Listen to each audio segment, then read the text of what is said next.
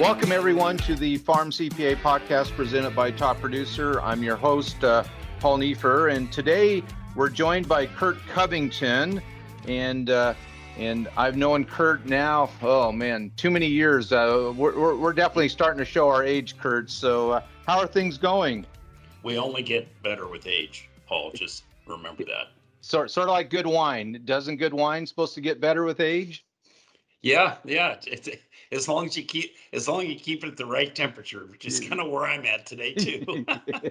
well, speaking of that, you know, I actually uh, when I drove into work this morning, I had a couple inches of new snow on part of the trip. Uh, I don't think you're anywhere near where there might be snow. Uh, why don't you fill in the listeners uh, where you're at right now? Well, I live in Florida now. I'm halfway between kind of Tampa and uh, in Orlando, Florida, in a little town called Lakeland, which is the headquarters of Ag America Lending. And I've been living here for a couple years. Prior to that, I was living up in the Virginia area. So, and uh, so I know a little bit about cold weather, uh, but now I'm kind of basking in the humidity. I was going to say Virginia in the summer and Florida in the summer. For us Northwesterners, you know, Pacific Northwesterners, it's it's still humid. I, am not uh, interested in being there at, at that time of year. right. Well, I've lived in desert climates and I've lived in the humidity, and I I guess none of them are all that great.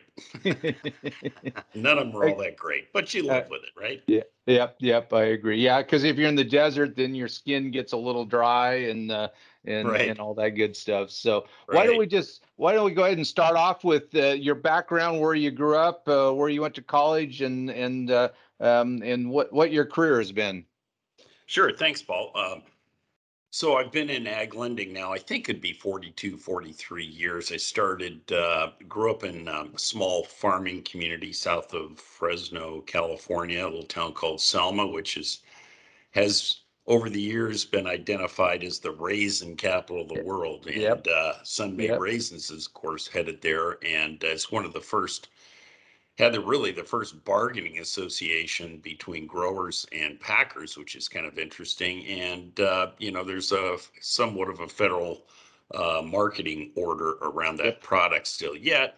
So I grew up in farming. My family farmed uh, walnuts and grapes and raisin grapes, wine grapes. Um, we had some almonds. We actually had some open ground that was farmed and vegetable and cotton and a few things over the years. And then um, in about, and so that that dates back. I had uh, uh, six brothers and sisters, and uh, all the rest of them kind of decided Selma, California wasn't the place for them. And so I stayed and my father died when I was uh, fairly young, um, you know, teenager, and so stayed on, worked with my mom on the farm, and uh, and then headed off to college. Um, so I went to school down in Los Angeles, uh, USC, got a degree in uh, finance, and then went to work um, for a little while in banking, and then went back and got a master's degree in agribusiness from Santa Clara University and then started my banking career. It was actually late 1979. Just seemed really attractive to me. I could continue to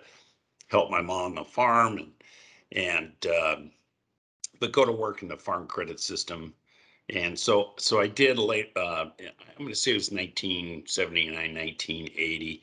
And of course, you know, I thought, well, this is really kind of a neat deal. I um, I kind of thought, well, you know, I, I see bankers go to work at 10 and they end at three uh, they take Fridays off with their clients, and uh, kind of four or five years into it, we had the farm crisis in the '80s, and so uh, I, I, found myself um, in the business of collecting loans, not making loans. Right. Um, I uh, after leaving Farm Credit, I uh, went to work. Uh, started with uh, Rabobank, and Rabobank had had always been in the United States for a long time prior, but mostly in the corporate agribusiness space and but they started direct lending to to agriculture to farmers ranchers and small agribusiness firms and that was headquartered actually out of fresno california.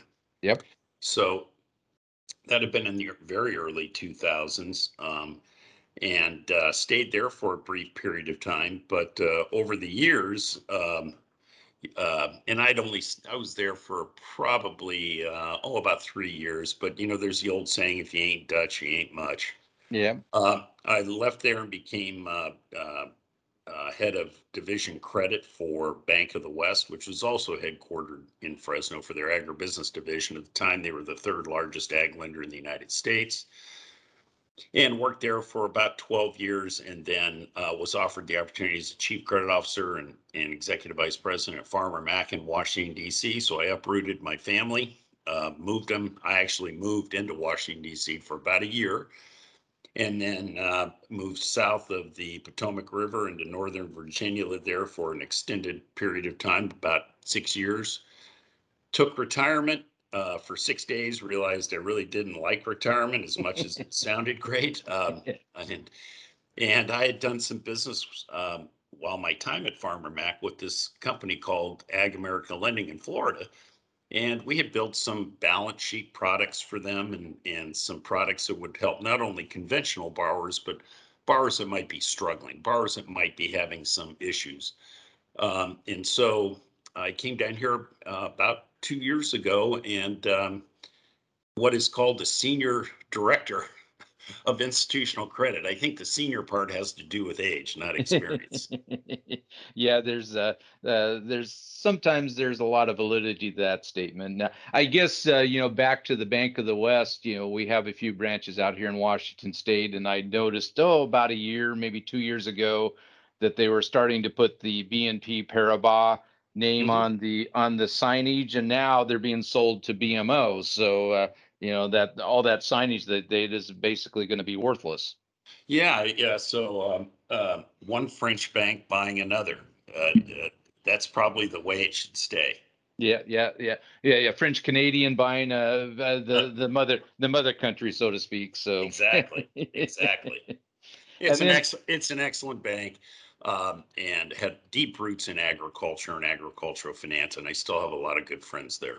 Yeah, yeah, and uh, you know, you were mentioning almonds. You're in that part of California where it's almonds versus almonds. You know, I, you know that uh, I never know exactly where that dividing line is uh, between north and south. So uh, yeah, you know, in Fresno South, we all call them almonds, almonds, and I guess uh, further north they call them almonds after they shake the L out of the tree. Yeah, exactly, exactly. So, uh, and for the farmers out there, that's a uh, California almond grower joke. So, yep, yep, exactly, exactly, Paul.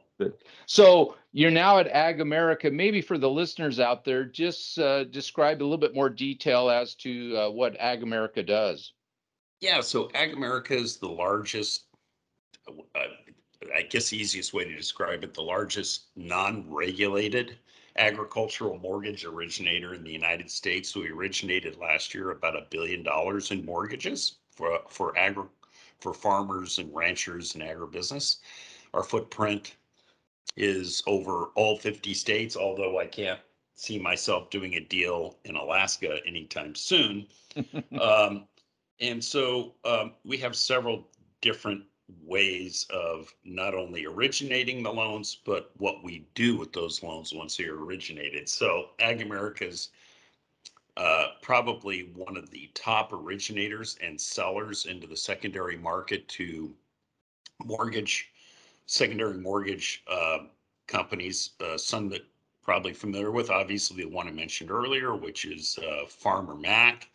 And there are other ones such as Agri Access that um, are in the business of, of assisting rural community banks and originators like us to gain access to long-term, favorable long-term rates um, uh, much easier than obviously would be without them. And so we do originate and sell about sold about half or so of our portfolio last year into the conventional secondary market.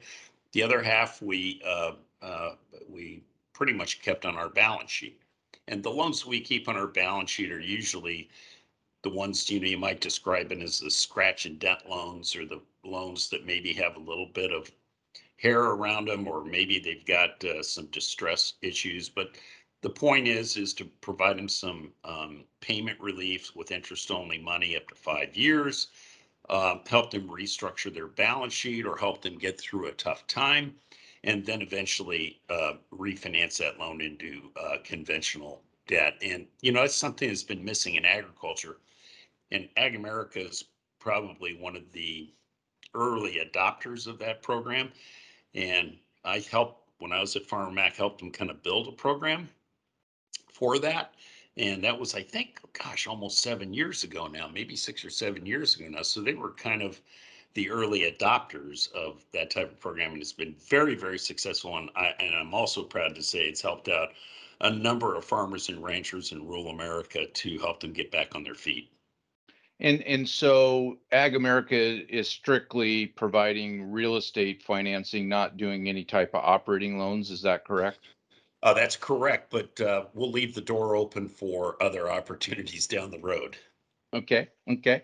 And and then so the the you know the I, I I would guess that the if you have a loan or a farmer that's got a little bit more let's say hair that you're talking about obviously there's going to be a little bit more of an interest rate adjustment to maybe a little bit more of an upfront uh, fee associated with that is that is that an accurate statement it's a very accurate statement right and uh, obviously for us we're willing to take some balance sheet risk but obviously with the risk comes a little bit higher reward for for ag america uh, you know this isn't the business of gouging farmers and ranchers but the rate you know if a conventional rate was let's say they could go out and get well i, I say it depends on what day of the week it is now but if they yep. can go get if they can go get four percent conventional money because they're grade a credit you know grade C credit, which maybe has just, you know, needs a little bit of help, you know, they might be 100 basis points over that. Well, you know, and if it's a that, if that's not bad.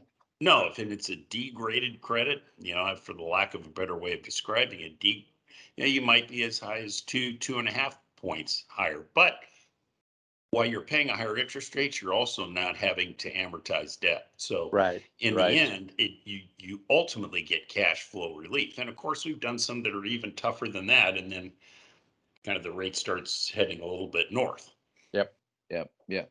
And you know, and and it's just curious. I think we all assumed a month ago that you know the Federal Reserve was going to raise rates probably next week, and you know, even a lot of people were thinking it was going to be a 50 basis uh, 50 points uh, higher. And then now with the Ukraine crisis, the Russia invading Ukraine, we're just not sure exactly what's going to happen. Matter of fact, 10 year rates have gone down, or all interest rates really gone down, maybe 20, 25 basis points.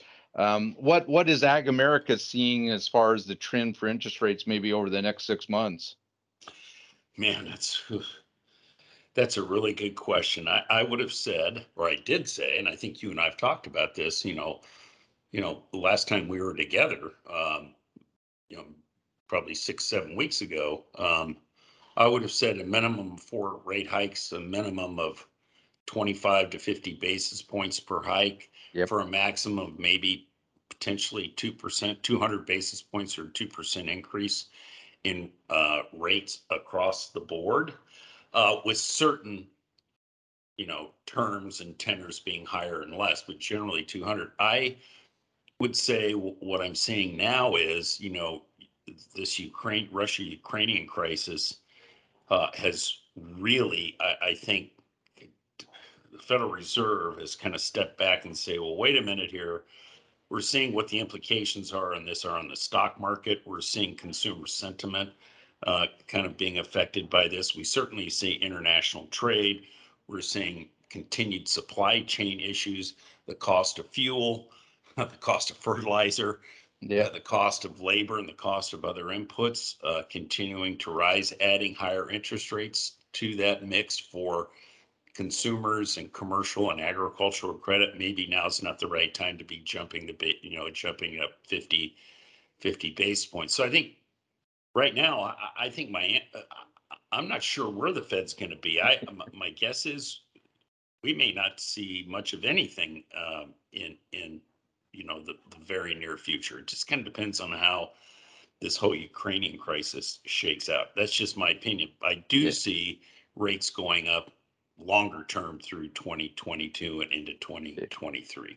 Yeah, I agree. I mean, I, I think I, I think the Federal Reserve may just hit, hey, yes, we're going to raise rates, but we're doing a little bit of a pause here because we don't know what's what's you know what what is going to be like a month from now. We don't even know what's going to be like two days from now. So uh, um, you know, although the market, you know, the stock market is actually up today, but it was down heavy yesterday. So is this a snapback rally or is it uh, something that's going to be sustained? It's too soon to know. So yeah, you know, it's it's the most interesting thing. It's the the the stock market has been so incredibly volatile, um, yet it keeps bumping up against resistance. But I think it keeps attempting to find support. Yeah, you know, so it goes down 700 points, it goes up 600 points. So we, are kind of in that trading range. That and you know, I it's interesting. Uh, and then I look at the commodity prices and and where we are in that space, and the whole thing just seems um, a bit out of sync to me. Well, it's uh, look at you know I'm uh, I'm a uh, grow wheat, or I mean on my farms I grow wheat, and you know yesterday I think we had about a two hundred or a two dollar um, range on the wheat price, and actually today uh, on the spot price I see it's down a dollar fifty two. It looks like, but it's still trading at thirteen bucks. So you know it's uh, you know, we still have a pretty good uh, a pretty good rally going on in wheat, but it's not necessarily all going directly to the grower. I mean, I, I think what's happening, we know that the the there's an ETF out there called Wheat W E A T. Um, they've had a massive inflow of money into that ETF. The ETF then's got to go to the you know C- uh, Chicago Board of Trade or wherever it might be to start buying these contracts, and then they're saying, "Oops." we're running out of limits. You know, there's limits on those things, so it's it's going right. to be pretty interesting. Yeah, I mean, uh, you know, the obviously, I think in some of these markets, the speculators have taken over, but yep. I guess that's good news at least for the top line, the revenue line for farmers, right? And it's going to be, I think, unfortunate for consumers. Yeah. Although again, I'm looking at crude oil right now. It peaked out uh, what on Monday at 130. Now it's at 115, so down eight bucks today. So just it, we just know it's going to be extreme volatility over here until this uh, whole crisis in the Ukraine is uh, is finally resolved one way or another. Agreed. Agreed. Agreed, Paul. Well, and I, I think the other thing, and you and I have certainly have done events together where we talk about uh, the farmer's role in providing financial information to to bankers, to others. Um, let's just sort of go through and and actually, I had another discussion with Ashley Arrington, which we've done, you know, that together. But what what do farmers maybe do well on on providing information? What do they maybe don't do so well? Well, you know, we've been fighting this battle as bankers and as CPAs and as financial consultants and even as farmers this whole issue of, of financial reporting right and you know over the over the last 20 30 years i think we've seen some headway but the challenge with it is is that farmers continue as they continue to grow their business they don't necessarily see the need to improve their financial reporting as they grow that business. There's an old saying right? Sometimes uh, you know as a as a banker we tell our customers you know mr farmer you're in the big leagues of borrowing now. You're in the big leagues of borrowing. And you know i don't know what that number is. Is it 10 million? Is it 20 million? Is it 5 million, but it's just a very complex business. I think farmers really eh, struggle with anticipating the needs for better financial reporting. Then they also, I think, struggle in the area of bringing somebody into the business when they can afford it, and many of them can, to, to come into the business and whether that person is a you know has strong bookkeeping skills or maybe is a controller or maybe even you know, stepping up to a CFO, there's always that challenge where the farmer says, well, I don't see the benefit to the cost. Mm-hmm. I just don't see the benefit of the cost. You get my tax returns. I can prepare a financial statement. I've got a CPA. But the reality of the matter is that financial reporting is the, the primary source of communication with their banker. And on top of that, I, I, I would just say that one of the areas that I think would is would be so helpful to the to the farmers and ranchers that are out there listening to this or this idea of financial reporting and getting your tax returns done and getting the information to the bank just so that they can get their line of credit renewed that's one thing. But i think farmers could take advantage of understanding a little bit more about managerial accounting to Yeah. understand to understand the enterprises in their business. What are the costs that are associated with the enterprises to that business? Which crops or enterprises are making the money which ones are not and why is that is the most valuable tool they can implement but it's been a slow adoption to that. And you know you're one of the premier cpas out there that talk about this all the time. But but farmers struggle with understanding the benefit of that until they actually employ it. And that's Yeah. kind of that's kind of what i've been seeing over the years And and certainly there are trends in parts of farming, such as let's say dairy or you know maybe the hog producers who really have a pretty robust set of uh, financial information. They understand how to account for those items now.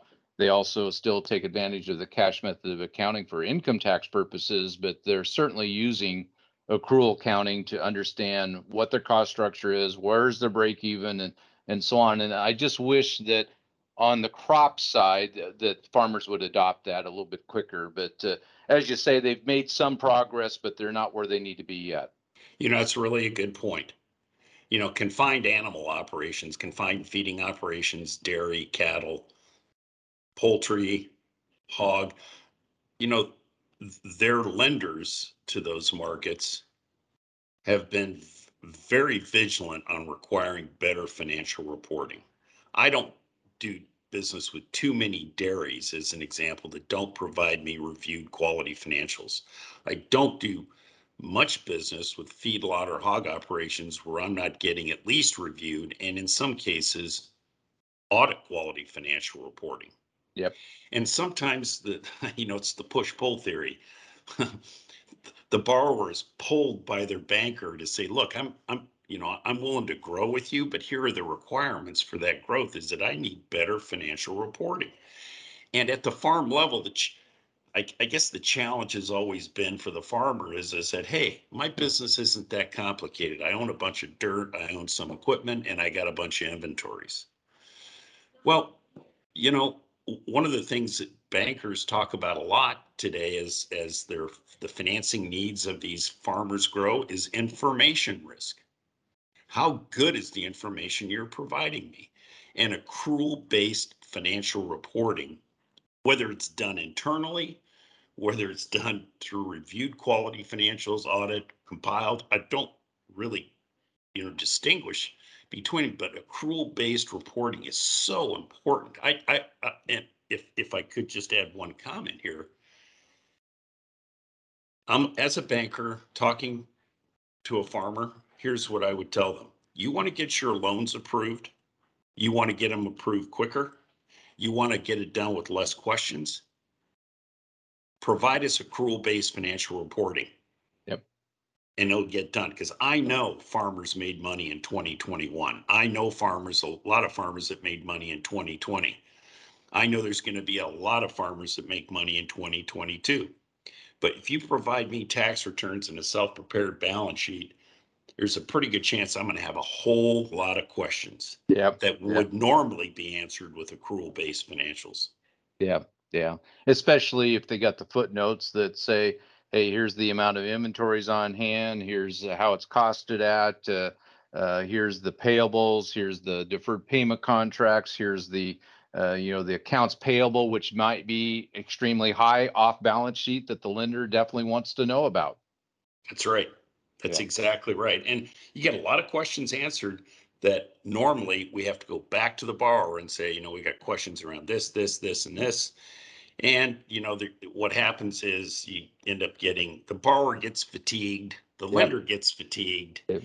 And, you know, ultimately comes down to, well, you know, we see the guy net, net worth has continued to grow. Um, you know, he either earned it, you know, or it was under net worth, Yep. right? Just Yep. appreciation in real estate. And it's important to know the difference. Yep. Yep. Yeah. And it's important both for the lender and for the farmer to, to know the difference and understand the difference. That's correct. Yep. That's exactly right. That's exactly right. Okay. Well, I think, Curt, uh, what we're going to do now is we're going to take a quick break for a sponsored message, and then we'll come back. We'll talk a little bit about uh, land values, and, and actually, we're going to explore a little bit on the history of the Farm Financial Standards Council.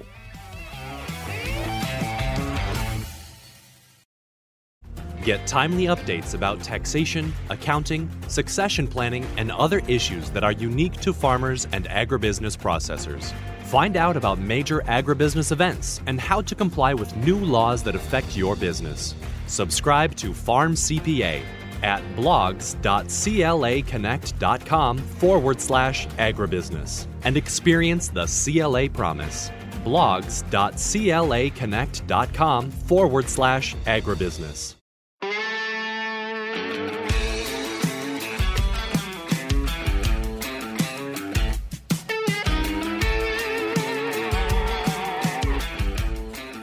Welcome back, everyone, to the uh, Farm CPA podcast presented by Top Producer. I am Paul Neiffer, your host, and we're going to rejoin our conversation with uh, Curt Covington from Ag America.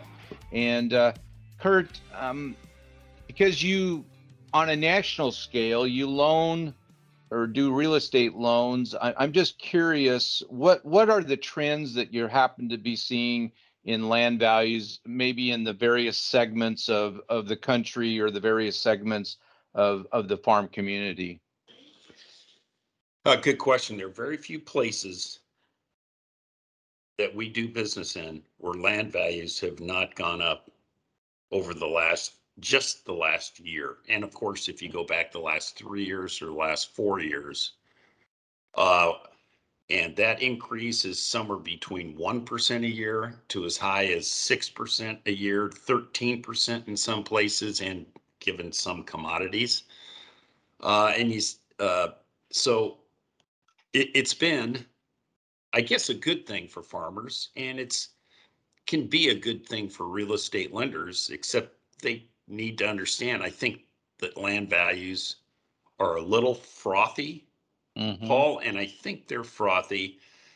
Well, you know they're frothy when you know corn was selling for three bucks a bushel, but land prices were still going up in those markets, and people were going to auctions and paying crazy money for for ground. And a lot of that is they look at this and say, well, if interest rates as low as they are, even if I buy this piece of property and take on a bunch of additional debt, my blended debt per acre on all my properties is pretty low. And I get away with actually buying ground as opposed to leasing it because it's kind of a, you know, you kind of end up economically in the same place. So land values, I think, uh, as we see them today, continue to grow. We've seen markets. Uh, I saw some some sales up. It, just completely out of you know areas that I do a lot of business in, but I was up in North Dakota and we got an appraisal on some properties up there, 3,500 bucks an acre. Six months later, we get a reappraisal and it's up a thousand bucks an acre, a thousand dollars an acre, a thousand dollars. That's a third. Yeah, yeah, yeah. And so I think, right, there's right, they're not making any more farm ground. That's what we keep hearing. And, you know, that may be true, but I also think it drives farmers to start farming marginal ground. Mm-hmm. Mm-hmm. And uh, we've seen that before, right? When corn was eight bucks and beans were seventeen dollars, eighteen bucks. Man, they were planting corn wall to wall on ground that was usually reserved for winter wheat, right? Yeah. And if they got 80 bushels of corn at eight bucks, it certainly was better than the price they were getting for wheat at the time. So land values continue to to be very robust. And it's a little, to me, I think it's a little frothy. I, I, I, tend to agree with you. And now, I'm also one of those persons that have invested in farmland the last couple years, and I've been happy. Uh, well, I was just reviewing because I crop share all of it, and I was reviewing my cash on cash return. And when I invested in this ground, I expected maybe a three, maybe a four, in a good year, a 5% rate of return, cash on cash. I thought that was going to be pretty good. Well, right now I'm almost guaranteed a 10% rate of return and it may go higher, you know, if crop prices stay up, uh, you know, it very easily could be higher than that. So, uh, you know, but I don't expect that over the next 10 years, believe me. I, I think it's going to have to drop back to that uh, uh, three or 4% range. But then if I take my cash flow and then value it or take that and base it on the fair market value of my ground right now, you know, I'm probably down in that 5% range because the the value of the ground has certainly far exceeded the cost I paid for it. Right. And, and it's, it's really interesting as well, right? Because the institutional markets, the private equity funds, the REITs, um, you know, have put a lot of pressure in the farm communities and keep keep raising these land values. Uh, uh, you know, because a lot of them are out there, um, you know, bidding on these properties, and they can take down large swaths of ground. Yep. Uh, and um, you know, they're it's interesting, you know, that you know their kind of profile, as you know, is is you know, generally speaking, if they can get a somewhere between a 10 and 15 percent return on their investment, which includes the terminal value, in other words, the land land appreciation. Right. Yep. They're pretty comfortable with that. But Yep. you and I don't think that way, Paul. We think I bought this ground. I don't have any intention of selling it in 10 years like the fund does. I'm not sure the land's going to appreciate at two or three percent a year each year for the next 10 years, as many of those funds will analyze it as such. Yeah. Yep. We look at it as we look at it as a more of a hedge against inflation and you know a, a store of value, right? Yep. Generally speaking, land is a store of value for us. It's not something we get rich quick on. So it's Right. kind of I think that's what's kind of driving the whole thing. Yeah, no, I, I, I definitely agree. And, uh, but I already know it may not be 10 or 20 years, but, uh, once, uh, my wife and I are gone, our boys are probably listing the land within about two days of the final funeral, whenever that happens. So I, I, I, already know that. So. Right. That's great. Yeah. I, I shouldn't say, uh, not from a morbid standpoint, but just from a practical standpoint, I, I know exactly what's going to happen. So. Right, right, right. Exactly. It's funny. That's funny. And and you know, I think for the last part of the podcast here, Curt, I'd like to just spend a little time talking over the Farm Financial Standards Council. I've been actively involved in that for about the last 12 years now, and and I know that it really came about as part of the farm crisis of the 1980s and so on. And and you were more actively involved on the council at the early beginning. So I was just curious, maybe you could just tell a little bit of history about the the council, how it got started, and and maybe your role in that uh, uh, for that first ten or fifteen years. Yeah, you're you're uh, you're right, but Paul, you've been invaluable to that uh, to the Farm Financial Standards Council. Yeah, and, and here's what kind of precipitated this, and I, and I have to give credit to the American Bankers Association that was actively involved in this from the beginning as well, and that is in a, in addition to a couple things that uh, the banking industry was able to uh, get through Congress. The first is uh, the creation of Farmer Mac as a secondary market uh, participant in the purchase of agricultural mortgages, first mortgages. It also was the genesis of the Farm Financial Standards Council, and the whole, the, the kind of the genesis of, of all this was is that we realized in our life early on in agricultural lending that particularly in the early 80s we we always felt that if you had dirt you couldn't get hurt. Yeah, well when the you know 1983 84 85 86 hit we found out well that's not really true. Yeah, you can have dirt and still get hurt right? And that Yeah. there there were lenders out there that really weren't even really they weren't even masking uh, the need for a cash flow analysis, understanding the earnings ability of that business, and understanding the importance of having, you know, moderate amounts of leverage. Because the thing that you and I have always talked about is, is that leverage kills, right? Leverage kills a farming operation. You put too much leverage on that, there'll come a time when your commodity prices will turn on you, and being able to service that uh, amount of debt will not be easy. the second thing is, I apologize. Second thing is, is how important it was to understand the issues of working capital, right? And we've always talked about this, Paul, is, you know, if leverage kills, then working capital is your first defense against commodity price volatility. You got plenty of working capital, commodity prices can fall and you can still pay your your operating debts. Yep. Well, we really didn't have any way. Farmers just really had no really understanding of any of that. And bankers, frankly, didn't require a lot of it. So the Farm Financial Standards Council was created to come up with standard reporting, much like they do in the, you've been a CPA forever, right? In the commercial mm-hmm. world, um, where there was a standard set of financial reporting that a business should have not only for the purposes of satisfying the needs of their bankers so that their bankers can analyze a, a borrower's performance against others using the same type of financials and the same type of financial ratios to determine number one is this is this you know farm performing what are the trends? Are they improving? And how are they performing against others in their industry? Without having a set of standards which was the farm financial standards council we had no way of doing this. And so it it has it was a labor of love. And I, I tell you, I, I just give a lot of people credit for that, um, including Dave Cole and the American Bankers Association, the importance of having this as, um, you know, getting it up and running and sharing it with universities, sharing it with high schools, sharing it with bankers. And we continue to build that today. And with people like you that are so dedicated to that industry, you've added a lot, a whole, whole lot of you know, clout to the improvements that we have been seeing. And as you know, and I'll finish this by saying it all started with financial reporting, right? Yep. Better financial reporting, 13 key ratios to look at in your business and measure them on a common basis. But today it's graduated into managerial accounting.